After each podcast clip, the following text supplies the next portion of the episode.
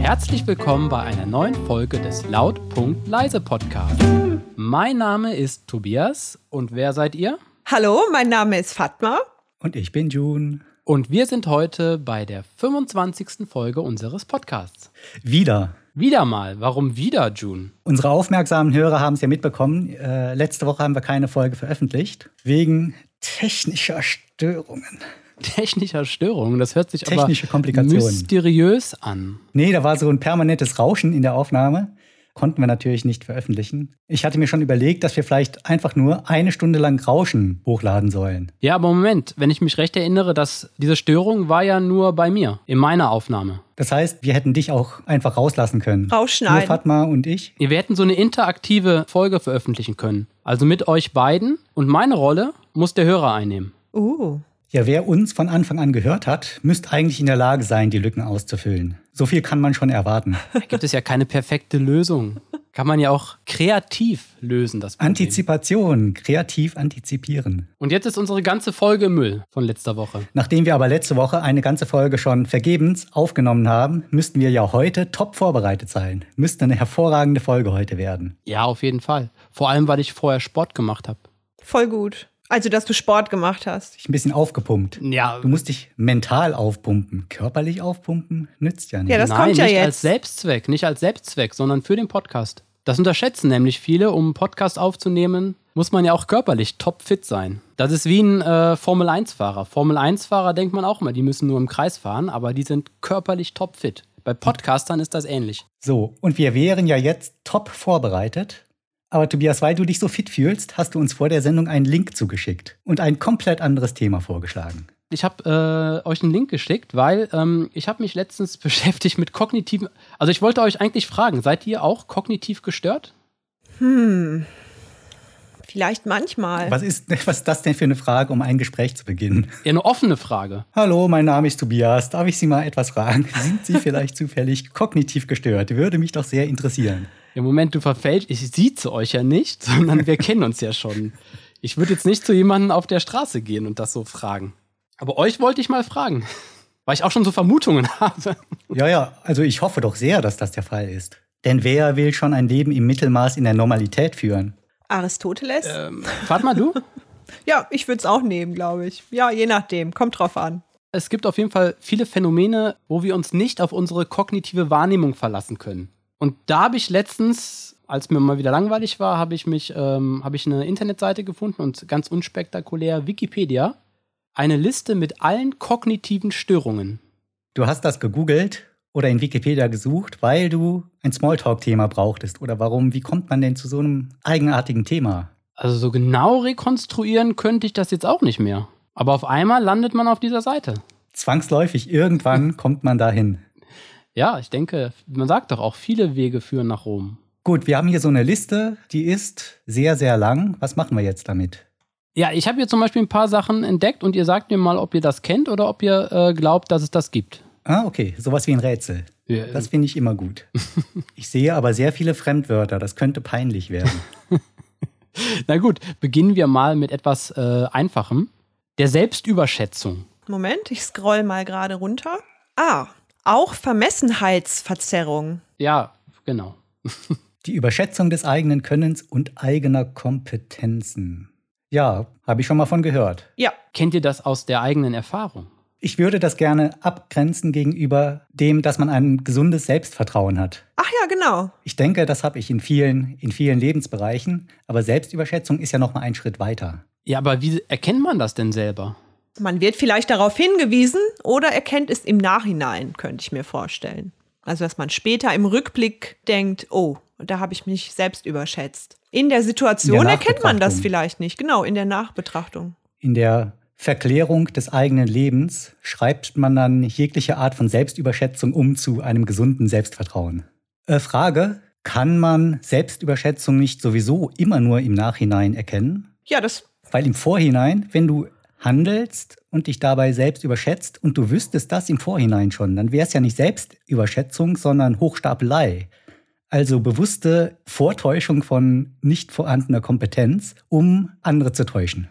Das wäre ja nicht Selbstüberschätzung. Das wäre dann ein geplantes, weiß nicht, ein Schauspiel oder äh, Lügen nennen wir das auch. Ja, richtig. Deshalb würde ich sagen, Selbstüberschätzung kann man eigentlich nur im Nachhinein erkennen. Ja, so, wa- Zumindest an sich selbst. so weit habe ich gar nicht gedacht, aber ja, Ja, da habt ihr beide recht. das kann natürlich auch sein, dass es vielleicht sogar nur im Nachhinein geht. Und das muss ich mir gerade aufschreiben, Minute fünf, da habe ich was Schlaues gesagt. Das darf ich auf keinen Fall rausschneiden. Vielleicht schneide ich das auch zweimal rein. Ja. Überhaupt so, die, die Weisheiten kann man doch immer noch mal ans Ende schneiden. Sodass wir aus jeder Podcast-Folge vielleicht so fünf Lebensweisheiten rausdestillieren. Na, die wenn man wir am mal Ende auf noch fünf mal- kommen. Ja, ich wollte erst zehn sagen, aber da dachte ich, das ist wirklich, wäre wirklich Selbstüberschätzung.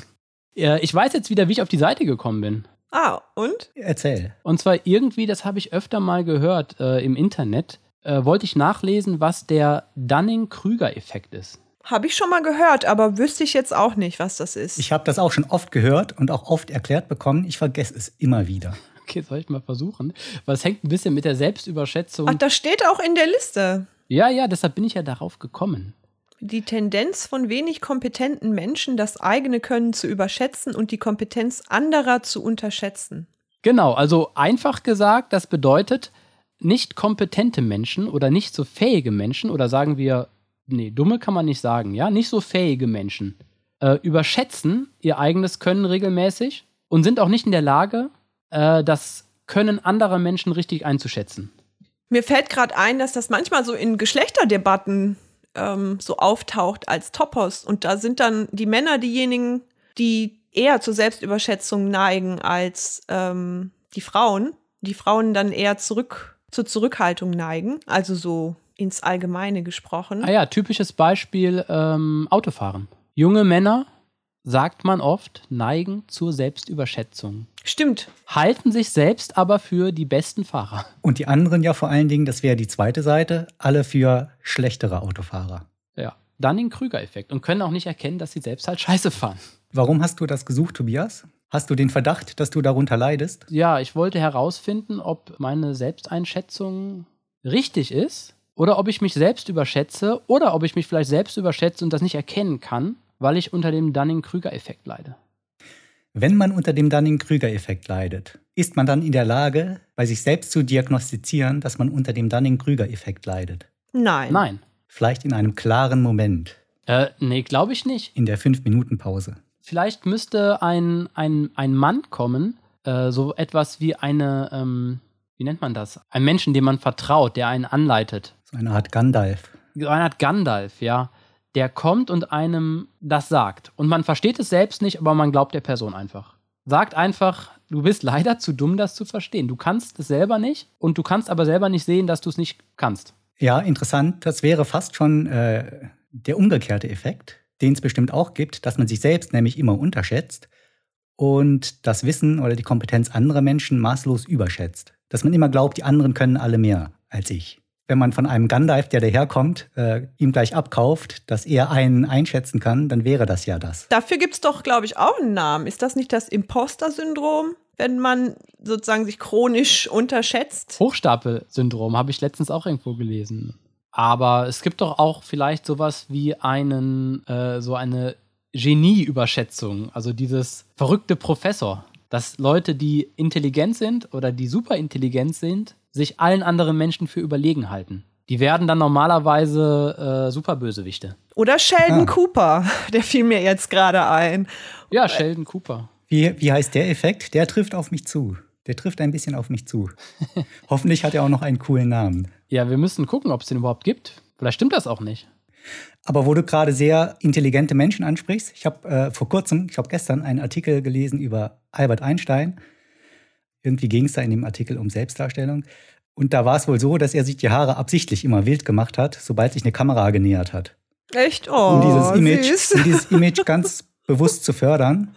Äh, also keineswegs war es so, dass er dachte, ist mir egal, wie ich auf andere wirke, sondern er wollte ganz gezielt so ein verrückter Professor-Image in die Welt setzen. Ja, out of bed look. Uh, ja, War da auch genau. eine Zeit lang. Out of bed in look. Mode. Aber äh, wisst ihr, mit wem er das gemeinsam hat? Mit dir, wenn ich mir Mit mir? Ja.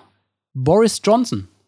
Der Justin Bieber unter den Ach echt, der macht das? ja, hab ich gelesen. Politikerfrisur. Also der hat ja auch oft so wilde Haare und der, ähm, der macht das auch. Also wenn die Kamera, bevor die Kamera kommt, äh, geht er sich nochmal schnell durch die Haare, damit, er, damit der möglichst zerzaust aussieht. Ja, gelingt ihm recht gut. okay. Ist bei ihm aber nicht so süß, oder? Sollen wir mal zu einer anderen kognitiven Verzerrung kommen? Hat einen interessanten Namen, nämlich den IKEA-Effekt. Oh, was ist das denn? Man geht zu Ikea und braucht nur Kerzen, aber kommt dann wieder mit einem Einkauf für 500 Euro. Nein. Unter dem IKEA-Effekt versteht man die Neigung, selbst entworfenen oder zumindest selbst zusammengebauten Gegenständen im Vergleich zu fertig gekauften Massenprodukten mehr Wertschätzung entgegenzubringen. Also ein Beispiel, damit äh, ich weiß nicht, ob ich das richtig verstanden habe. Wenn du dir zum Beispiel selber einen Stuhl zimmerst, dafür brauchst du zwei Stunden und das Material kostet vielleicht, sagen wir mal, 50 Euro, dann schätzt du den mehr wert, als wenn du dir den, einen ganz ähnlich aussehenden Stuhl von Ikea für 50 Euro kaufen würdest. Weil du das selbst gemacht hast, weil du da mit etwas verbindest. Ist das der Ikea-Effekt?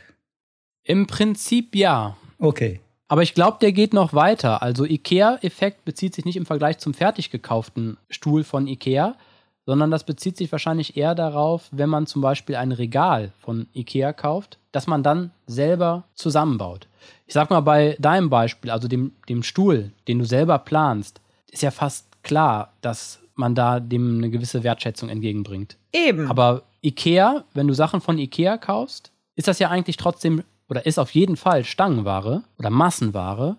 Und trotzdem, laut dieses Effekts, bringt man dem mehr Wertschätzung entgegen. Obwohl ich hier vielleicht Ach, das gleiche so. Billigregal stehen habe wie, ähm, wie ihr. Ach, das ist damit gemeint. Dann würde ich aber sagen, ist im Grunde derselbe Effekt. Nur wenn du etwas nur noch zusammensetzen musst, dann ist der Effekt halt in etwas abgeschwächter Form vorhanden. Im Gegensatz dazu, dass du das komplette Produkt, also den Stuhl, von null auf selber baust. Ja. Oder vielleicht ist das, tritt dieser Effekt bei Leuten zutage, für die das Zusammenbauen von IKEA-Regalen bereits in die Kategorie Handwerken fällt. ja. Man muss ja sagen, das ist so ein bisschen wie bei äh, Lego. Da ist das Zusammenbauen ja auch Teil des Spaßes. Meinst du, bei Puzzles ist das auch der gleiche Effekt? Ja, bestimmt. Guck mal, Puzzles sind doch scheiße. Also niemand wird sich doch diese kitschigen Puzzlebilder ins Wohnzimmer hängen, wenn man es nicht selber zusammengebaut hätte. Man könnte sich ja auch ein Poster mit dem Puzzle-Motiv einfach kaufen. Ja. Macht man das? Aber dann hast du es ja nicht Oh. vorher zusammengesetzt. Genau, das ist ja, das ist ja der eigentliche Spaß an der Sache. Ich habe ein Puzzle, das habe ich irgendwann mal ähm, zusammengebaut. Das zeigt die Skyline von New York und das hat so einen kitschigen Leuchteffekt. Das leuchtet im Dunkeln. Mhm. Also garantiert, wenn ich das als Poster hätte oder von mir aus auch als ähm, ein Bild oder sowas, leckt das schon im Müll. Ich behalte das nur, weil ich das selbst zusammengebaut habe. Und weil das eins der drei Puzzle ist, die ich in meinem Leben geschafft habe. Man kann Puzzles ja auch wieder Hm. auseinandernehmen, Ja, nachdem man die zusammengebaut eben. hatte. Um das Ganze nochmal zu machen. Macht man das äh, mit dem Plan, ach, das könnte ich ja demnächst nochmal zusammenbauen. Das sind doch so ganz große Puzzles mit äh, 100.000 Teilen oder wie viel haben die? Also sowas, das dauert doch total lange. Das macht man doch nicht mehr kaputt. Das ist doch so, als ob man irgendwie den Eiffelturm gebaut hätte und wenn man fertig ist, dann äh, macht man wieder kaputt. Ja. Wollte man ja, glaube ich, erst beim Eiffelturm. Ja, der sollte nur für die äh, Weltausstellung stehen. Wahrscheinlich ist das der, ähm, der Ikea-Effekt beim Eiffelturm. Man hat gesehen, oh, schön, selbst gemacht. Behalten wir. Weil äh, Eiffelturm ist auch nichts Besonderes. Der kann ja auch nichts, oder? Das Nee. ist doch nur so ein Stahlgerüst, das da rumsteht. Der leuchtet. Jetzt neuerdings, früher nicht. Ja, Aber eben. damals, als er gebaut wurde, was war das eigentlich? War das nur ein sehr großes, äh, Ein sehr eine Art hohes- Statue? Aber das ist ja, Ja. kein Gebäude zum Beispiel, nee. Turm wo man ist drin das. wohnen Turm. könnte. Das heißt, es ist der ho- das war ein Eiffelturm. sehr hoher Turm, genau. Außerhalb dessen, dass man das einfach gebaut hat, hat er irgendeine Funktion oder einen Nutzen. Äh, Ich weiß es. Ja, was denn? Ja, der wurde gebaut für die Weltausstellung. Ich glaube, Weltausstellung 1900 oder so in Paris. und konnte man den damals schon begehen auch? Ja, ich denke schon. Ah. Also ich glaube nicht, dass man das später gebaut hat. Und man hat das eigentlich gebaut als Demonstration, was man mit modernem Hochbau, mit äh, der Benutzung von Stahl heute erreichen kann. Damals war der Eiffelturm das äh, höchste Gebäude der Welt. Ja, ein, ähm, na, das führt zu weit. Sollen wir lieber zu einem anderen Effekt kommen? Mitläufereffekt, auch Bandwagon-Effekt genannt. Was ist das? Wahrgenommener Erfolg erhöht die Bereitschaft, sich voraussichtlich erfolgreichen Handlungsweisen anzuschließen. Der Mitläufer. Der Mitläufer ist doch klar, oder? Aber da verstehe ich nicht, was die ähm, kognitive Verzerrung ist. Also das ist doch ein, eigentlich ein normaler Effekt. Also wenn andere was machen, was erfolgreich ist, dann versuche ich das vielleicht auch. Also ich würde das so verstehen, du hast keine Ahnung, zwei Mannschaften und die eine Mannschaft ist halt erfolgreich und die andere Mannschaft ist weniger erfolgreich und du möchtest dann vielleicht zu der Mannschaft, die schon erfolgreich ist, die du als erfolgreich wahrnimmst, weil du dann dir erhoffst, dass du, wenn du mit denen spielst, vielleicht auch erfolgreicher wirst. Ich glaube, bei Fans ist das auch so, bei Sportfans. Das sind dann die Leute, die auf ihrem Auto einen Bayern München Aufkleber und einen Michael Schumacher Aufkleber haben. Michael Schumacher Gibt's jetzt nicht das? mehr. Aber ja, früher habe ich oft gesehen. Ist man immer erfolgreich mit den beiden. Mich würde mal interessieren, wie so die Lieblingsfußballmannschaft Verteilung äh, bei Mitgliedern der FDP und bei anderen Parteien aussieht. Weil meine Vermutung, in der FDP hätte man äh, nach dieser Definition viel mehr Mitläufer, die dann Fan vom FC Bayern sind oder sowas. Ah, okay. Ja, verst- ja. Und ähm, FDP-Mitglieder oder FDP-Politiker wollen erfolgreicher sein als andere Politiker. Sie laufen dem wahrgenommenen Erfolg hinterher. Also die fühlen sich angezogen von wahrgenommenem Erfolg. Also die sind jetzt wahrscheinlich keine Werder Bremen-Fans oder irgendein Zweit- oder Drittligist. Das meint June, glaube ich, vielleicht. Genau, ja. Frag mich, ob das aber nicht vielleicht etwas ist, was bei allen Politikern eine Rolle spielt. Ja, das weiß ich nicht. Das kommt vielleicht dann noch dazu und dann sind die noch mal zusätzlich disponiert, weil die dann auch noch FDP-Leute sind. Also erhöht sich dann vielleicht nur die Wahrscheinlichkeit. Weil bei den Linken könnte ich mir vorstellen, dass man ganz gezielt sich auch andere Fußballvereine auswählt, die nicht so erfolgreich sind. Ja, St. Pauli, Hamburg zum Beispiel. Wobei ich Genau. weiß gar nicht, wie erfolgreich die sind. Aber ich nehme mal an, nicht so erfolgreich wie Bayern München. Wo man dann vielleicht auch eher Nähe zur Heimat oder zu einer ganz bestimmten Ideologie demonstrieren möchte. Ja, erster FC Paderborn oder Na, so. ich sag mal, für wenn es ein- den überhaupt gibt. Regionalpolitiker gibt es, SC Paderborn. Aber für einen Regionalpolitiker ist es wahrscheinlich nicht schlecht, sich mit dem heimischen Verein zu identifizieren und fotografieren zu lassen. Ja, wobei da würde ich sagen, Also Äh, haben die den bestimmt. Politiker aus Paderborn, der hat wahrscheinlich nicht so viel davon, wenn er sich als Bayern München Fan outet. Aber bayerischer Ministerpräsident wahrscheinlich schon. Man müsste den Zeitpunkt abpassen, wo Politiker noch nicht bekannt sind und in eine Partei eintreten. Und dann würde es mich tatsächlich interessieren, von welcher Fußballmannschaft die Fan sind. Ob sich das auch ändert, vielleicht. Das wird sich bestimmt ändern. Du musst wahrscheinlich mit jedem Karriereschritt, den du als Politiker machst, auch deine Lieblingsfußballmannschaft wechseln. ich glaube, Politiker sind auch so ähm, vorsichtshalber einfach Mitglied von vier, fünf Von Vereinen. mehreren Vereinen. Ja, ja, das kann gut sein. Ja, weil die wahrscheinlich auch oft angefragt werden. Ja, und die können dann aber auch sagen, wenn es irgendwann mal wichtig ist, ja, ich bin ja schon seit Jahrzehnten Unterstützer, treuer Fan. Ja, und das gibt es ja auch bei normalen Leuten, dass die dann irgendwie aus irgendwelchen unerfindlichen Gründen Bayern München-Fans sind. Gut, geht ja auch um äh, normale Leute. Ähm, äh, anderer, anderes Beispiel, wo sich dieser ähm, Mitläufereffekt auswirken soll, ist bei Wahlen. Das heißt, dass Leute, die unentschlossen sind, einfach die Partei wählen, von der sie glauben, dass sie erfolgreich sein wird. Deshalb sollen doch auch Umfrageergebnisse manchmal so einen starken Effekt haben. Also und zum Beispiel nicht mehr veröffentlicht werden in der Woche vorher, glaube ich. Hm. Ja, ich habe gerade überlegt, ob ähm, man das Prinzip, ob das äh, nicht vielleicht Quatsch ist, aber ich glaube, im Grunde stimmt das meistens bei Wahlen auch. Also ich habe überlegt, es gibt ja kleine Parteien, zum Beispiel damals die Piratenpartei, die jetzt niemals so richtig viele Stimmen hatte, die dann aber so ein ungeheures Wachstum hatten, irgendwann mal, und wo man denken könnte, das widerspricht ja diesem Prinzip des Mitläufertums. Aber die wurden halt medial so groß gemacht, äh, dass man da auch von einem wahrgenommenen Erfolg dieser Partei reden konnte und man sich dem dann auch mitläuferhaft hat anschließen können. Das heißt, die Partei war zwar klein, aber der wahrgenommene Erfolg dieser Partei, der war trotzdem sehr groß. Und deshalb glaube ich, dass auch da Mitläuferschaft eine Rolle spielt. Ah ja, ich glaube, dass die Piraten ein gutes Beispiel sind. Also in, in der Zeitpunkt, wo die erfolgreich wurden, haben die dann ja einen unheimlichen ähm, Mitgliederzuwachs erfahren, kann ich mich erinnern. Mhm, Habe ich auch so in Erinnerung, ja. Und äh, abgestürzt sind die dann erst später. Aber eine Zeit lang, glaube ich, haben die sehr von diesem Mitläufereffekt profitiert. Mitläufereffekt. Da ist übrigens ein. Nee, alles gut. Ich finde den Effekt darunter ja ganz interessant. Moralische Lizenzierung Aha. beschreibt das psychologische Phänomen, dass Menschen ohne Schuldgefühle eine schlechte Tat vollbringen können, wenn sie zuvor eine gute Tat vollbracht haben. Das ist so ein bisschen Ablasshandel. Ja, Ich kaufe mir ein Klimazertifikat und fliege dann 5000 Kilometer. genau. Oder ich helfe der Oma über die Straße und nehme mir dann anschließend Ihr Portemonnaie. 20 Euro aus dem Portemonnaie. Ja. und dann sage ich, ja, okay, ich habe doch auch was Gutes gemacht. Man zahlt ja regelmäßig in seine Krankenkasse ein, wenn du irgendwo angestellt bist. Und dann sagst du dir irgendwann, ach, jetzt lasse ich mich mal grundlos zwei Wochen krank schreiben, beziehe weiterhin Gehalt, weil ich habe ja schon vorher in die Kasse eingezahlt. Wer macht denn sowas? Würde das auch darunter fallen? Ja, ich glaube auch. Dass man aus irgendwas Rechte ableitet, die man gar nicht hat, hört man auch manchmal vielleicht mit der Begründung, m- m, wenn man Steuern zahlt. Also ich zahle ja auch meine Steuern hier, ich darf das. Ich darf auch Menschen so. umbringen.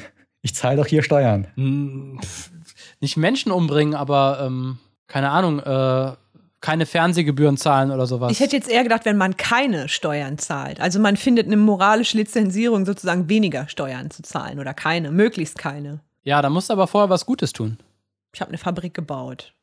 Ja, ich gebe äh, vielen Leuten Arbeit und ähm, Deswegen möchte ich weniger Steuern zahlen. Dafür darf ich auch Steuern hinterziehen. Ich habe ja auch hart dafür gearbeitet. ich glaube, da kommen direkt mehrere von diesen Effekten zusammen, die wir jetzt besprochen haben. Ja, interessant. Moralische Lizenzierung. Lizenzierung. Geht das denn auch andersherum? Also ich mache erst eine schlechte Tat und dann versuche ich das später mit einer guten Tat auszugleichen. Also steht jetzt nicht hier drin, aber wäre für mich das Gleiche eigentlich. Ja, ja, gibt's. Ich glaube, man nennt das aufgrund von Schuldgefühlen etwas Gutes tun. Ach, Wiedergutmachung. Das ist dann eher so Wiedergutmachung. Ah, Wiedergutmachung. Der Besitztumseffekt. Die Tendenz, ein Gut wertvoll, ja, ist so ein bisschen wie mit dem IKEA-Effekt. Die Tendenz, ein Gut wertvoller einzuschätzen, wenn man es besitzt. Ja, das würde ich fa fast sagen, ist sehr ähnlich dem IKEA-Effekt. Kenne ich aber auch von mir selbst. Also ich habe zum Beispiel Sachen, die ich besitze und die ich nicht verkaufen möchte oder die ich nicht loswerden möchte, obwohl ich sie nicht brauche.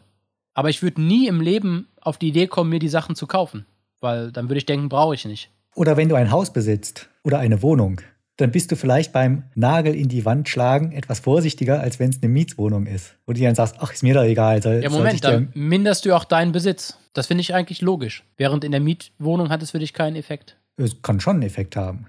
Du minderst ja den Wert für den Mieter, äh, für den Vermieter, der das dann vielleicht am Ende wieder auf die Endabrechnung draufschlägt. Ach so, der dir dann deine Kaution nicht zurückzahlt. Äh, Zum Beispiel, ja. Sie haben zu viele Nägel in die Wand geschlagen.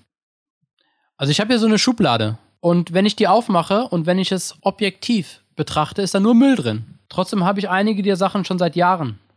Warum? Ja, es kann verschiedene Gründe haben. Weil du ein Messi bist? Das wäre ein Grund. Messi hat doch die Sachen nicht in der Schublade. Ja, zuerst in der Schublade. Und wenn kein Platz mehr in der Schublade ist, dann halt überall anders auch. Bei Messi würde ich sagen, der hat die erst überall anders, die Sachen. Aber wenn überall anders kein Platz mehr ist, dann benutzt er auch die Schubladen. O oder so. Auf jeden Fall hätte ich die Sachen wegschmeißen sollen. Aber irgendwie haben sie einen Wert für mich, weil sie schon lange in meinem Besitz sind. Habe ich zum Beispiel so ein altes Quartett, das kenne ich gar nicht. Also ich kenne das, aber ich habe das noch nie damit gespielt. Auch als Kind nicht. Oder ich habe, ich weiß nicht, Stifte auch. So Werbekugelschreiber oder einfach. Äh, Ja, aber schätzt du die wirklich als wertvoll ein oder bist du einfach zu faul, deine Schublade durchzusortieren Nein, oder nein, kannst nein, dich nicht äh, trennen oder Wenn ich aufräume, dann schätze ich viele Sachen als zu wertvoll ein, als dass ich mich davon trennen möchte. also kannst du dich nicht gut trennen? Von Dingen. Ja, von ja, Menschen schon. von Dingen, klar, von Dingen. Ja, weil, weil ich halt kognitiv verzerrt bin. Ich kann das sehr gut nachvollziehen. Ich kann mich auch nicht gut von Dingen trennen. Mein Pro-Tipp ist, ähm, ich mache dann ein Foto von dem Objekt und Mm. dann kann ich es gehen lassen. Ja, sehr gut. Oder wie in dieser Fernsehshow. Kennt ihr mit dieser Japanerin? Marie Kondo, Äh, die sich immer bei den, ja, die bedankt sich immer bei den Dingen. ja, kenne ich. Und dann kann man es wegschmeißen. Das find ich Ja, so ein bisschen wie oder bei, weg- bei äh, weggeben. Mitarbeitern, die man entlässt und wo der äh, Chef sich vorher noch für die gute Arbeit bedankt. Ja, immerhin. Er könnte dich ja auch einfach so vor die Tür setzen. Oder sie. Ja. Oder bei den Indianern, Achtung, Klischeegefahr, ich kenne das nur aus Filmen, äh, dass die ein Tier erlegen und sich dann erstmal bei einem Naturgott bedanken, bevor sie es aufessen. Aber die wollen das ja nicht loswerden Jedoch, das verschwindet doch dann. im Magen. Ja, so wie bei Marie Kondo, die ihre Gegenstände los wird und dann bedankt sie sich vorher. Das ist ja andersherum, genau. Also bei Marie Kondo, die bedankt sich und schmeißt die Gegenstände weg. Sie gibt sie weg. Es ist äh, nicht. und die äh, Indianer, es, die, sie müssen nicht weggeschmissen werden. Also die können auch gespendet werden oder so. Ja, aber das Tier ist doch dann weg, wenn man es gegessen hat. das ist ja nicht weg, das ist ja nur transformiert. Ist versch- Ja, gut. In Bauchfett. Ja, äh, die Dinge, die Marie Kondo wegschmeißt, die sind auch nicht weg. Die sind halt nur in der Mülltonne. Aber nicht mehr in meinem Besitz. Hallo, nochmal, sie schmeißt die Dinge nicht weg. Sie, sie gibt sie weg. Ja, ich glaube, das sagt die nur im Fernsehen. Und wenn du mal bei der zu Hause die Mülltonnen durchsuchst, dann findest du massenhaft in Ungnade gefallene Erinnerungsstücke. Die hat ja mal. Herzlos weggeworfen Gab es einen in großen. die graue ne? Tonne. Aufruhr, weil ich weiß gar nicht wo, aber irgendwo muss sie off offenbar öffentlich mal gesagt haben, sie selber sei zu der Einsicht gekommen, sie brauche nur 30 Bücher. Und dann haben irgendwelche verqueren Leute gedacht, das ist jetzt, keine Ahnung, wie ähm, die Gesetze von Moses. Du darfst nur 30 Bücher haben. Und Da haben sich ganz viele Leute furchtbar darüber aufgeregt, wie man nur 30 Bücher haben kann. Und Bücher sind ja so toll und ich brauche aber 35 Bücher. Na, nein, ich brauche 100. Und also unglaublich dämliche Diskussion. Gibt's ja überhaupt, es gibt auch diese Listen, ne? Also irgendwie, man braucht nur 100 Dinge im Leben. Ja, So dieses, also, dieser, dieser Trend, sich zu ähm, reduzieren oder zu minimalisieren. also mit nur 100, das kannte ich jetzt so nicht. Aber wenn jemand, ist dann in eigener Verantwortung. Also wenn du so eine Liste liest und von jemandem, der sagt, ich brauche nur noch 100 Dinge und du dann auch glaubst, du brauchst jetzt nur noch 100 Dinge, dann würde ich sagen, dann hast du das Problem. Nicht derjenige, der den Blogpost geschrieben hat. Ja, das ist dann Mitläufertum. Ja, vielleicht. Hatten wir doch schon. Ich merke aber, Vielleicht. Fatma ist heute richtig äh, feurig. Auf Krawall gebürstet. Auf Krawall Ja, gebürstet sorry. heute, ja. Heute ist irgendwie nicht so mein Tag. Doch, es. Gucken, Ja. gibt es dafür auch einen Effekt? Übrigens, äh, Bücher, ja? Ich glaube, der heißt schlechte Laune, der Effekt. Schlechte Laune-Effekt. ähm, der der ähm, Besitztum-Effekt bei Büchern kann man, glaube ich, ganz gut sehen. Ich habe Bücher in meinem Schrank stehen, denen ich irgendeinen irrationalen Wert beimesse. Aber es gibt doch überall auch die Bücher in den ähm, Schränken, die man sich einfach nehmen kann. Diese öffentlichen Bücherschränke. Ja, normalerweise müsste ich doch hingehen und diese Schränke leer rauben. Weil ich habe genauso Bücher, wie in diesen Schränken stehen, bei mir zu Hause im Regal stehen. Okay, ja. Also so Bücher, die ich entweder schon gelesen habe und nicht mehr brauche oder auch Bücher, die ich nie lesen werde. Aber die, die bei mir im Regal stehen, die dürfen halt immer da bleiben. Ja, ich muss sagen, ich, ich finde es auch natürlich in Maßen, aber auch in Ordnung, wenn Leute eine gewisse Verantwortung übernehmen, wenn Dinge in ihre Obhut kommen, in ihren Haushalt oder wohin auch immer. Es ist auch in Ordnung, dass man das dann ein Stück weit wertschätzt. Dingen eine Zuflucht bieten. ja. Ein behagliches Heim für Bücher, die niemand mehr will. Also ich muss sagen, ich würde tatsächlich einen Großteil meiner Bücher aus meinem Haus verbannen. Würde ich tatsächlich machen. ja, ist ja auch vollkommen okay. Weil ich die nicht mehr brauche, nicht mehr lese, voraussichtlich auch nie wieder lesen werde. Dann könnten die von mir aus eigentlich alle weg. Aber warum machst du es nicht? Oder machst du es? Ja, ich werde von Leuten daran gehindert. Ich darf das nicht. Ja, was ich sagen wollte, also ich habe das jetzt bei Büchern zum Beispiel gar nicht, dass ich da so eine, äh, so eine mythische Verbindung zu diesen Büchern hätte. Bei Büchern habe ich das äh, zum Beispiel tatsächlich, weil man mit Büchern ja auch viel Zeit verbringt. Also mit Büchern, die man gelesen hat natürlich und mit Büchern vielleicht, die man auch geschenkt bekommen hat. Ja, ich liebe meine Bücher auch. Also da kann ich Ja. mich wirklich schwer von trennen. Auch nicht mit Fotos. Ja, obwohl Bücher halt so unglaublich unpraktisch sind. Ja, vor allen Dingen, vor allen Dingen, Schwer. wenn du mal umziehen musst, genau. Ja. ja. Nee, eigentlich bei mir gar nicht. Ich überlege gerade, ob es andere Gegenstände gibt, bei denen das der Fall wäre. Äh, Vielleicht Mikrofone. Ich habe jetzt so viele Da siehst du mal. und finde das ganz toll, dass ich Besitzer von vielen Mikrofonen bin. Aber ich brauche die eigentlich gar nicht, alle. Eins würde mir reichen. Aber das fühlt sich gut an, etwas zu besitzen. Deshalb behalte ich die. Hier interessant finde ich noch den Effekt Survivorship Bias, weil ich glaube, dass der sehr, sehr oft vorkommt. Verzerrung zugunsten der Überlebenden, Erfolgreichen, Erfahrungen erfolgloser Individuen werden nicht gleichermaßen berücksichtigt. Ja, Ähm, das finde ich, zum Beispiel musste ich sofort ist- wieder an Tobias Millionäre denken. genau. Und jemand, Bei, der äh, vielleicht sehr- genauso hart gearbeitet hat, aber Bei sehr erfolgreichen Menschen ist das oft so, dass sie erzählen, äh, was sie gemacht haben, um erfolgreich zu werden. Dann zählen die vielleicht drei Schritte auf oder drei Eigenschaften, die man unbedingt braucht. Und dann vergleicht man, wenn man da etwas tiefer geht, vielleicht mal äh, die weniger erfolgreichen oder die Leute, die auf dem Weg zum Erfolg gescheitert sind und würde dann vielleicht feststellen, dass sie auch genau diese Eigenschaften haben und dass die gar nicht maßgeblich waren. Ja, genau. Möglich ist es auf jeden Fall, denke Mhm, ich. Und äh, um daraus zu lernen, müssten ja die, ähm, die äh, Erfahrungen der nicht erfolgreichen Menschen genauso wichtig sein. Da kann man ja genauso gute Schlüsse daraus ziehen wie aus den erfolgreichen.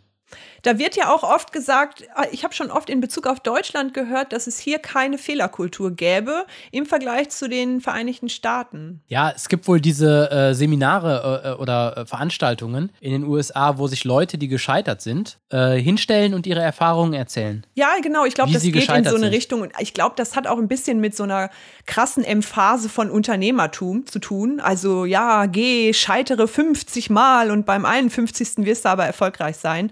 Und ich glaube, in Deutschland ist ja die Emphase auf das Unternehmertum nicht ganz so stark wie in den Vereinigten Staaten, würde ich denken. Auch so diese Idee vom Tellerwäscher zum Millionär und so. Solche Narrative haben wir hier ja gar nicht. Äh, wenn ihr, ähm, wenn ihr also auf den Wikipedia-Eintrag von diesem Survivorship-Bias geht, dann ist das Beispiel, was dafür gegeben wird, ganz interessant. Das ist nämlich, geht in eine ganz andere Richtung, als wir gedacht haben.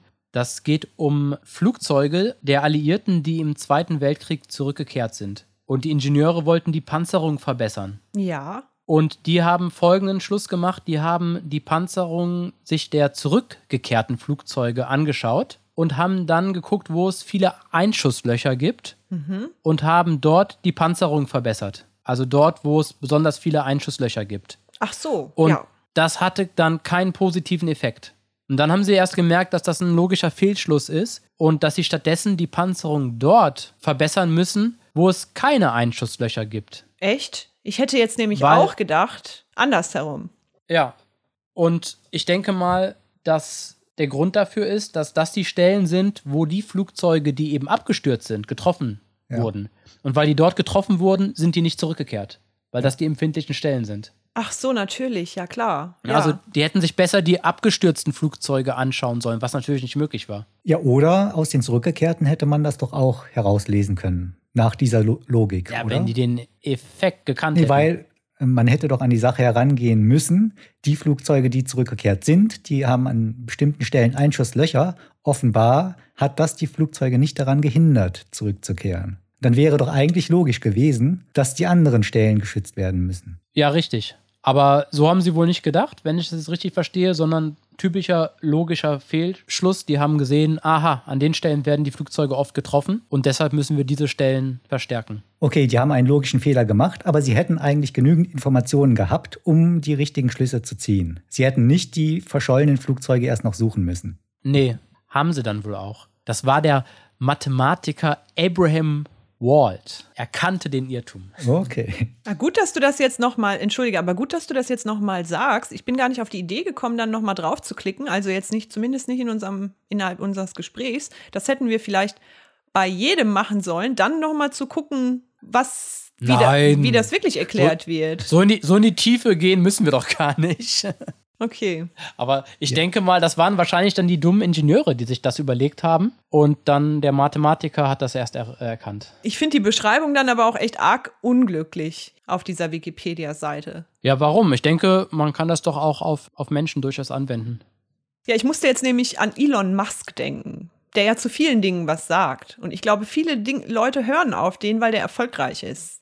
Und die würden wahrscheinlich nicht auf den hören, wenn er nicht so erfolgreich wäre. Und ich würde jetzt mal, ich spreche ihm nicht seine Expertise ab, aber ich würde mal sagen, in vielen Dingen sollte er sich vielleicht besser zurückhalten mit seiner. Ja, sehe ich auch so. Aber ich glaube, bei Elon Musk hat man so ein bisschen das Phänomen, wie, wie bei Steve Jobs früher auch, da spielt dann vielleicht eher noch der Aspekt Religion so, oder religiöse Figur noch so ein bisschen mit rein. Ah, ihr meint, dass äh, Steve Jobs oder Elon Musk, dass die teilweise Verklärt werden religiös, meinst du, oder? religiös Ja, ja. Ach so, verehrt ja, oder werden? Mark Zuckerberg. Und oder äh, so. das ja, auch, Genau, ja. die das ja auch ganz bewusst oder sich selber ganz bewusst auch so dargestellt haben, um das zu erreichen. Denn äh, wer mit Vernunft an bestimmte Produkte herangeht, würde sich ja- würde, wäre vielleicht nicht bereit, 1000 Euro für ein Handy auszugeben, sondern das geht nur, wenn du so ein sektenartiges Gebilde hast und das einfach dazugehört, um Teil dieser Sekte sein zu dürfen. Ja, Elon Musk ist einfach auch wirklich ein zu gutes Beispiel, der, weil der wa- wahrscheinlich einfach auch so ist, wie er sich darstellt. Aber es, es gibt es ja wahrscheinlich äh, noch viel, viel, viel, viel häufiger, auch in kleinerem Maßstab. Also ich kenne das auch aus einer Firma, in der ich mal war. Da gehörte das bei allen Mitarbeitern zum guten Ton, diesen Elon Musk zu verehren, weil er so Technologiefreund ist. Und wenn man selber Technologienähe nach außen hin demonstrieren möchte, dann muss man einfach äh, mit religiösem Eifer diesem Mann hinterherlaufen. Das kann ich ja noch verstehen, weil er da ja auch Akzente setzt. Ich meine, wer würde das bestreiten wollen? Da setzt er ja nur wirklich Akzente. Aber wenn er dann irgendwas zu, keine Ahnung, Gesellschaft, Politik oder, oder solche Dinge dann seine Meinung äußert, dann würde ich sagen, muss man das man, muss man das mit sehr viel Vorsicht genießen. Und das passiert dann eben nicht, weil man so jemandem dann eher zu, zugesteht, dass er das schon Ja, meinst irgendwie du? richtig einordnen wird. Ich habe eher den Eindruck, dass der Wind sich da schon seit einiger Zeit gedreht hat und man eigentlich nichts mehr ernst nimmt, was er so von sich gibt. Das ist mein Ja, da bin Eindruck. ich, da bin ich mir nicht so sicher. Da bin, da bin ich mir nicht so sicher. Und selbst wenn sich der, weil selbst wenn sich der Wind, also das wäre so meine Befürchtung, selbst wenn sich der Wind gedreht hat, so wie die Bösewichte in den Filmen, durch sozusagen die schiere Power, die der hat, kann er halt einfach auch wieder zurückkommen ins Spiel. Das heißt dann erstmal nichts. Ja, ich sag zu dem ganzen Thema besser nichts, weil ich würde es mir ungern mit Elon Musk verderben. Wenn der später mal Unseren Podcast hört. an der Macht ist, wenn er Weltherrscher ist. Ja, ich würde dann nur sagen, immer aus großer Macht wächst große Verantwortung, lieber Elon. Weißt du doch. Ich würde ihm einfach sagen, Herr Musk, Sie machen das. Ist auch unfair, weil äh, er ist es ja nicht alleine, genau. Aber Aber wir können ihn ja mal in einen Podcast einladen. Und äh, Plätze sichern für die erste Mars-Sekte, die er ganz sicher als Anführer gründen wird. Mars-Sekte? Da möchten wir doch schon dabei sein. nein, Eine falls Mars-Sekte? das noch nicht deutlich genug war. Eine Mars-Sekte. Ach, eine Musk-Sekte. Ach so, das hab ich falsch Mars, verstanden. auf dem Mars. Äh, Auf dem Mars, dann habe ich doch richtig Ja, verstanden. ja. Äh, Eine Mars-Sekte. Er will doch zum Mars und dort eine Kolonie gründen. Ach so. Und jemand Und er- mit so einem äh, übersteigerten Selbstbewusstsein wie er, also eigentlich kann ich mir nur vorstellen, dass da mit ihm als Vorbild eine neue Menschenrasse gegründet werden soll. ja, würdet ihr denn fliegen zum Mars? Na, also jetzt nicht auf Einladung von Elon Musk. Bisschen lang fände ich den Flug. Ja, wird man da nicht irgendwie kaltgestellt? So viele, so viele Serien kann man sich gar nicht mitnehmen. Ja, aber man hat den Vorteil, dass man vielleicht keine neuen kriegt und dann erstmal ein paar abarbeiten kann. Und der Ausgang ist mir auch zu ungewiss. Man kommt ja da vielleicht nicht mehr zurück. Das wäre es mir dann Ja. wahrscheinlich nicht wert. Ist doch wahrscheinlich Zweck der Sache, oder? Dass man da, dort bleibt und eine Kolonie gründet. Das wird einem aber erst auf dem Flug gesagt. Ach, übrigens. Ach, Sie dachten, wir fliegen zurück? Nein, niemand fliegt zurück. Treibstoff für den Rückflug haben wir nicht. Haben Sie so unterschrieben? Also wenn ihr beide geht, dann würde ich es mir auch überlegen. Ah ja, wenn ihr geht, komme ich auch. ist ja wohl Wir klar. müssten schon zu dritt, weil überleg mal, was das für ein Leck wäre, wenn zwei von uns Die auf dem Mars- Verzögerung, ja. ja, ja, und wir unseren Podcast aufnehmen müssen. Ist nicht wie Thailand, ne? Ich weiß nicht, ob da schon ein Internetkabel verlegt ist zum Mars. Ah, ich glaube, ich habe dazu, ich habe noch einen guten Effekt gefunden, der mir auch Ja, vom bitte. Namen her am besten gefällt. Und zwar die Truthahn-Illusion.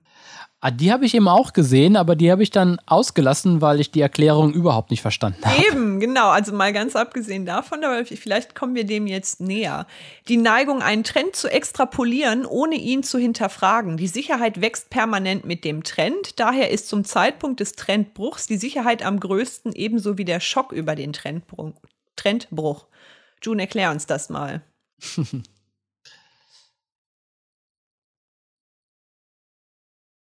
Also extrapolieren heißt doch verstärken, oder nicht? Also ins Ja, aus verschiedenen, unter Vorlage von verschiedenen Datenpunkten, weitere Datenpunkte zu antizipieren.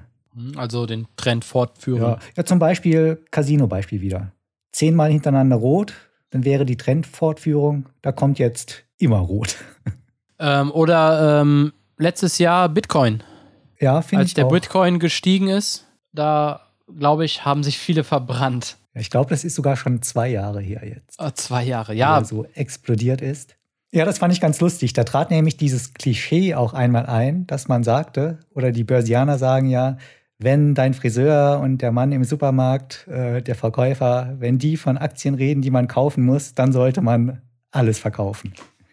Und da war ich nämlich tatsächlich mal im Supermarkt an der Brötchentheke und hatte sich die Verkäuferin ganz angeregt mit irgendeinem Bekannten unterhalten, dass man jetzt unbedingt in Bitcoin einsteigen muss.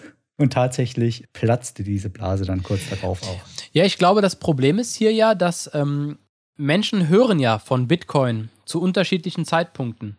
Und äh, für Leute, die sich damit vielleicht vorher nicht beschäftigt haben, die haben dann das Gefühl, in dem Moment, wo sie davon hören, dass sie noch einem ganz neuen Trend folgen, vielleicht. Ja. Weil das für die ein neuer Begriff ist. Und äh, jeder hat in dem Moment, wo er davon hört, unabhängig davon, wie alt etwas wirklich schon ist oder wie lange es etwas schon gibt, das Gefühl, das ist irgendwie jetzt der Trend oder das ist jetzt das, was äh, neu ist.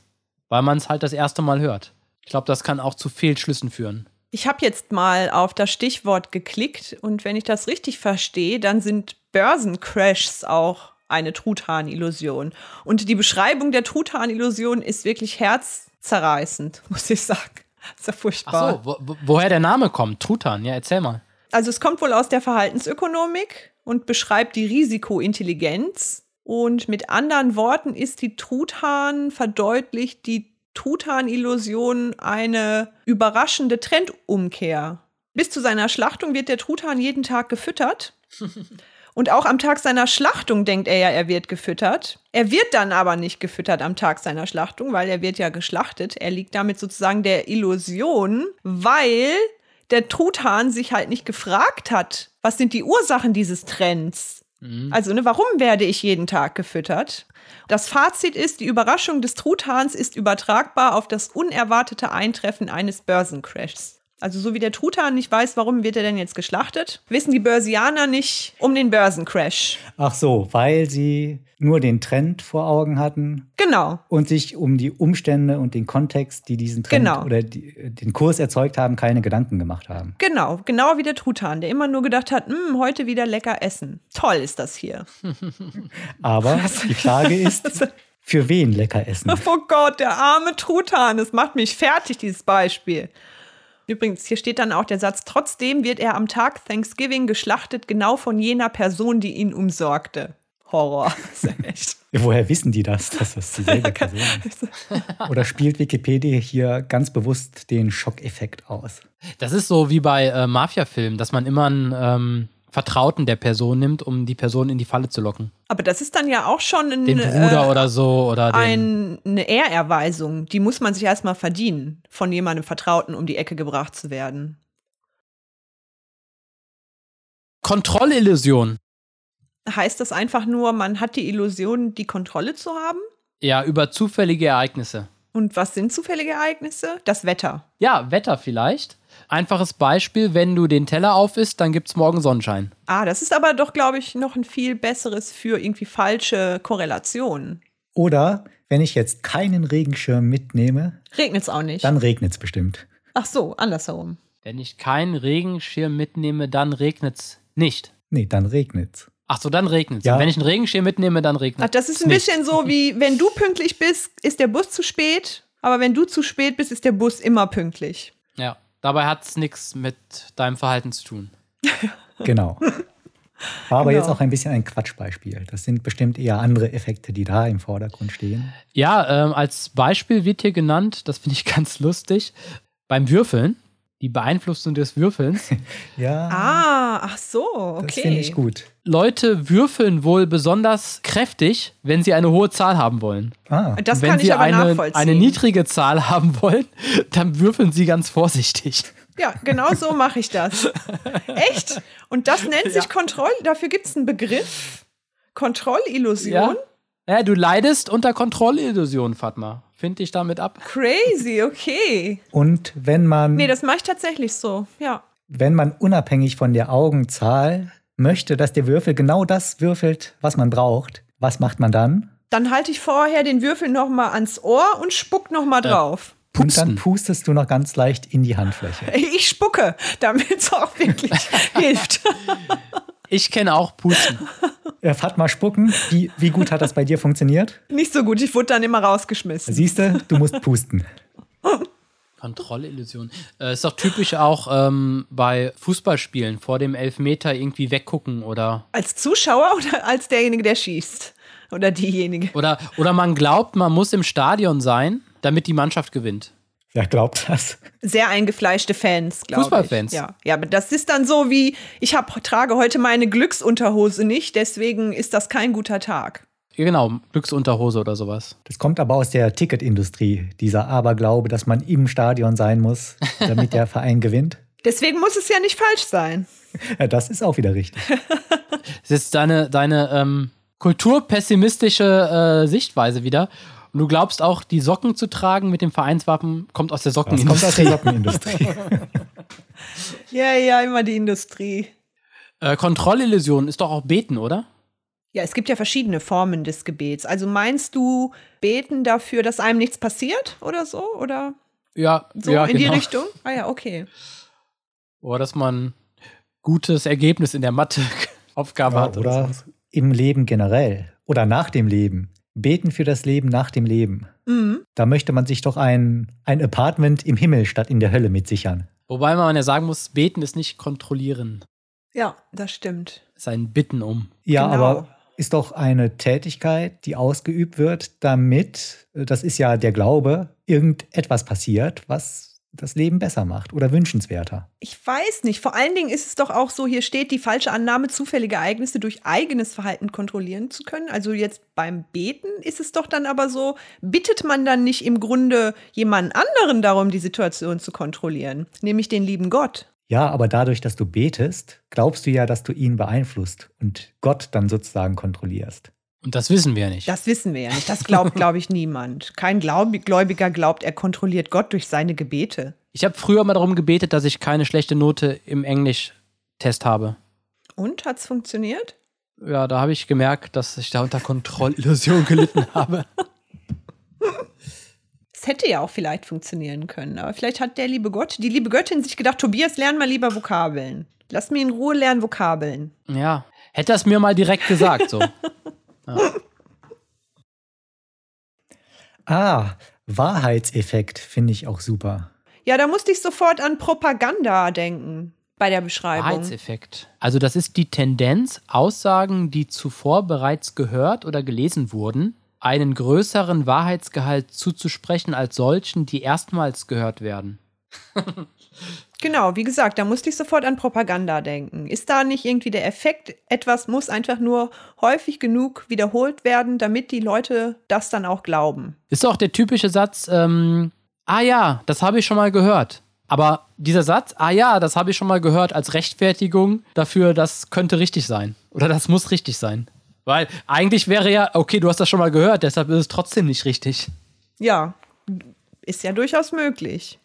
Ist nicht auch ein Grundprinzip der Werbung genau dieses, der Wahrheitseffekt, dass man versucht, eine Haribo Botschaft, macht Kinder froh. eine Botschaft allgegenwärtig, omnipräsent zu machen und irgendwann, wenn du im Regal vor dem Produkt stehst, weil du es schon mal gehört hast, gesehen, gelesen, gehört, dass du dann eher zu diesem Produkt greifen wirst.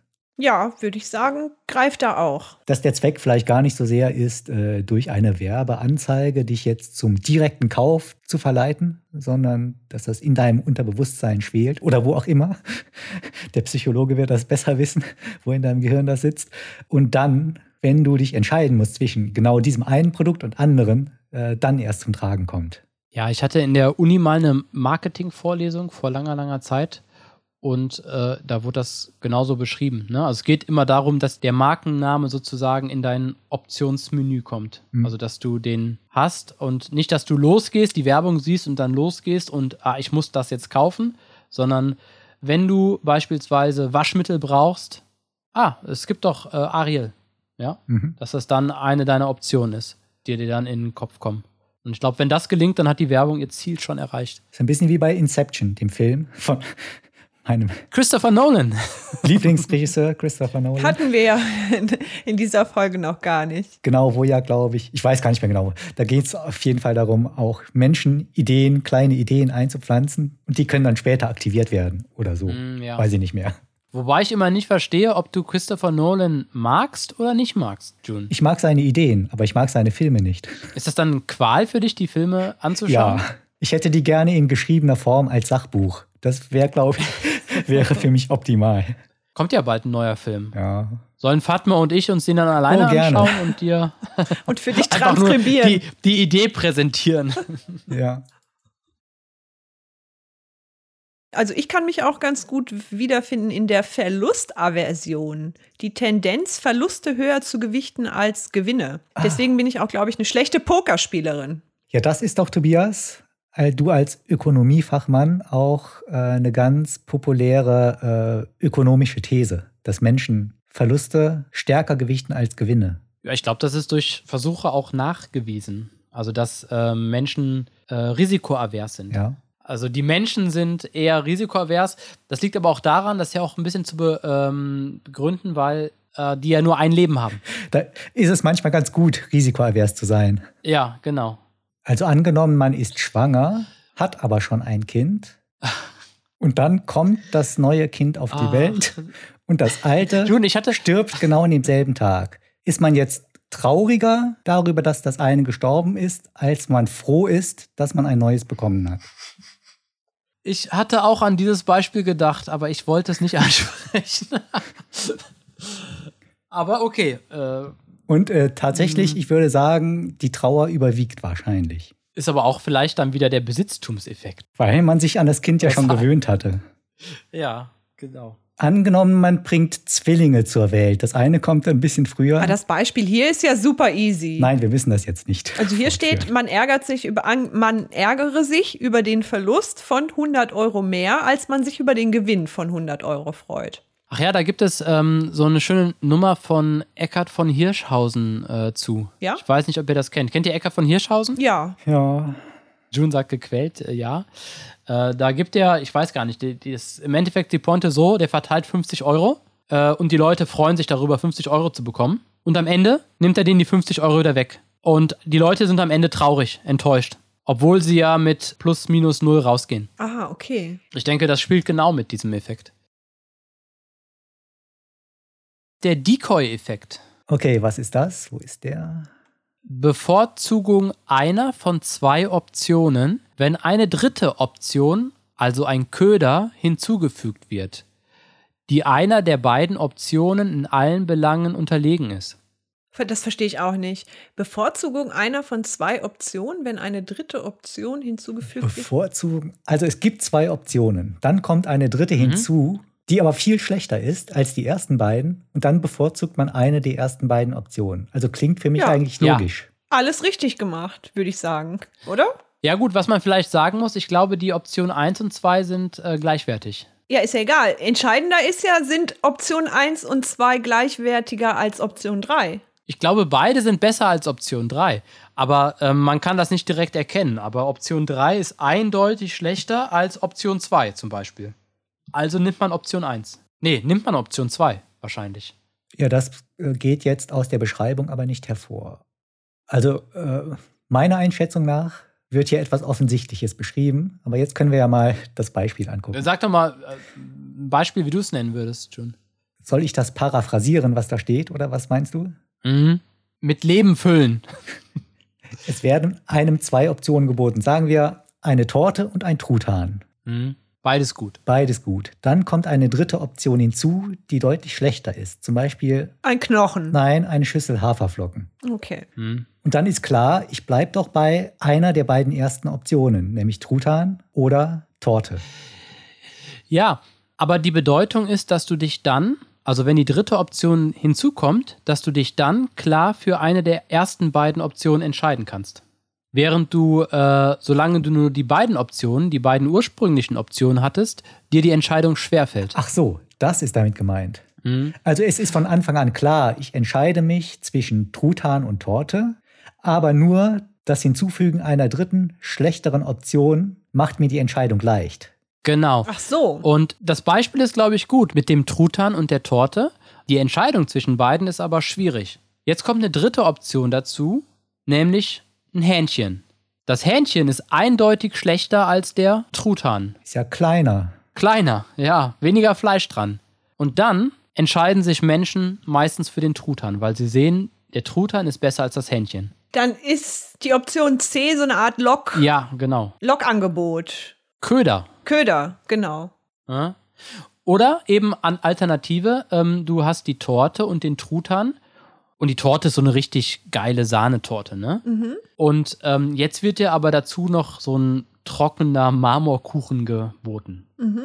Ja, in dem Fall entscheiden sich Menschen nicht für den Truthahn, sondern für die Torte. Okay, das gehört also zu diesem Effekt dazu, dass die dritte schlechte Möglichkeit immer mit einer der ersten beiden Optionen in einer Verbindung stehen muss. Ja, vergleichbar ist. Okay. Sodass man eindeutig, ein, ähm, eindeutig eine Entscheidung treffen kann. Okay, wo würde das denn Anwendung finden? Ich denke natürlich jetzt an die Werbung und versuche mir ein Beispiel zu konstruieren. Bei Urlaubsentscheidungen vielleicht, wenn du zwei Möglichkeiten hast, entweder Urlaub in den Bergen oder Urlaub am Strand. Und dann wird dir. Und C ähm, wäre dann Urlaub zu Hause. Urlaub auf dem nee, Balkon. Noch ein, noch, ein, noch ein Urlaub am Strand, aber halt nur in einem Zwei-Sterne-Hotel. Ah ja, okay. Ja. Der Täuscheffekt. Heißt die Koi täuschen? Äh, nee, Köder. Die Koi ist der Köder. Ach, der Köder. Ja, okay. Ja, haben wir noch einen schönen Effekt? Ich hatte gerade noch. Ach so, genau. Das kommt mir auch bekannt vor. Law of the Instrument. Beobachtung, dass Menschen, die mit einem Werkzeug oder einer Vorgehensweise gut vertraut sind, dazu neigen, dieses Werkzeug auch dann zu benutzen, wenn ein anderes Werkzeug besser geeignet wäre. Auch Maslows Hammer. Und da meine ich, ist das doch irgendwie für jemanden, der einen Hammer hat, sieht alles aus wie ein Nagel oder so. Ich meine, das ist irgendwie von Watzlawick, oder? Aber ich bin mir nicht sicher. Ja, ich kenne ich kenn auch jemanden, der alles im Haus äh, mit einer Flex macht. Wisst ihr? So ein, ähm, also so eine, äh, so ein, so ein, Ja. ähm, was ist das, eine Säge oder sowas, ne? Ja, aber eine, eine ganz schön powervolle Säge, ja. Genau. Ja, so ein powervolle Säge und der dann alles irgendwie damit abschneidet oder was, wo man auch irgendwie schrauben könnte oder so, einfach mit dem Schraubenzieher einfach oder mit der Hand rausschrauben und ah, ich mach das mal mit der Flex eben, zack. Ja, ich kenne das auch aus der Küche. Da habe ich mich mal an ein Messer gewöhnt, so ein großes Santoku-Messer. Und eigentlich benutze ich nur noch das zum Zwiebelschneiden, zum Knoblauchschneiden, um Pizza zu schneiden, obwohl für manche Zwecke so ein kleines Obstmesser vielleicht viel geeigneter wäre. Weil ich halt ein Experte mit dem Santoku-Messer geworden bin. Deshalb wende ich das auf, in allen möglichen Situationen an. Ich kenne das, ja, ja. Ich kenne das auch bei Leuten, die für alles eine Excel-Tabelle machen. Wer macht denn sowas? ja, es gibt Menschen. Äh, Keine Ahnung. Ich, äh, hier, Urlaub, hatten wir doch eben Urlaubsentscheidungen. Äh, wohin fahre ich? In die Berge und äh, an den Strand. Äh, Ich mache dazu mal eine Dazu mal Excel-Tabelle. eine Entscheidungsmatrix in der Excel-Tabelle. Ja, genau, die kennen das dann halt aus dem Beruf und da funktioniert das gut und die versuchen das dann in alle möglichen Bereiche zu, zu übertragen. Klicken wir mal drauf. Ja, ist genau das, was du gesagt hast, äh, Fatma. Wer als Werkzeug nur einen Hammer hat, sieht in jedem Problem einen Nagel. Ach, das ist, äh, ach, wird Mark Twain zugeschrieben. Ah, okay. Mhm. Ähm, kein Beleg dafür finden. Auch Paul Watzlawick wird fälschlicherweise als Urheber genannt. Okay, also ich habe nichts gesagt. Also Psychologen glauben dann, dass alle Menschen psychisch gestört sind. Ja, qua Beruf. Oder nein, vielleicht, Moment, etwas weniger übertrieben, dass alle Probleme sich vielleicht durch eine psychologische Behandlung lösen lassen, obwohl vielleicht manchmal auch ein Verband bei einer Wunde besser wäre. Mhm. Du bildest dir das nur ein, diesen gebrochenen Arm. Dafür gibt es ja auch einen Effekt. In, in den, den, über den haben wir noch nicht gesprochen. Die Def Deformation professionell. Da steht da sogar. Ist miteinander verknüpft, offenbar. Ich habe jetzt gelesen, und da würde ich sagen, das ist nochmal eine Verschärfung. Wenn man einen Hammer hat, tendiert man dazu, nach Nägeln zu suchen. Das ist natürlich nochmal, würde ich sagen, eine Umdrehung mehr. Ach so, also das ist ja das, was man im Beruf kennengelernt hat, das versucht man dann überall anzuwenden. Ja, und sogar aktiv nach Problemen zu suchen. Das heißt, wenn man etwas Genau. kann, dann braucht man auch gefälligst ein Problem. Genau, genau. Das kann dann bei manchen Berufen zu Problemen führen, ne? Ja, ein Kam Kammerjäger oder so. Ist dann natürlich wieder so ein Stück äh, Selbstrechtfertigung. Wenn es kein Problem gibt, aber du etwas kannst und dieses Problem lösen könntest, dann bräuchte man dich ja nicht. Das ist äh, traurig, ist das. So, ganz schön lange Liste, die wir heute hier abgearbeitet haben mit, wie haben wir es genannt, kognitiven Verzerrungen. Das haben nicht wir so genannt, die Liste heißt so. Wikipedia hat das so genannt. Genau. Ja, mir fehlte da so ein bisschen der Spannungsbogen. Ich weiß nicht, ob das jetzt für jeden Zuhörer so interessant war. Gehe ich nicht von aus. Das ist ja auch nicht unser Anspruch. Es war mehr so eine Art, Hauptsache, wir haben was gelernt, oder? stimmt, das ist auch gar nicht so schlecht.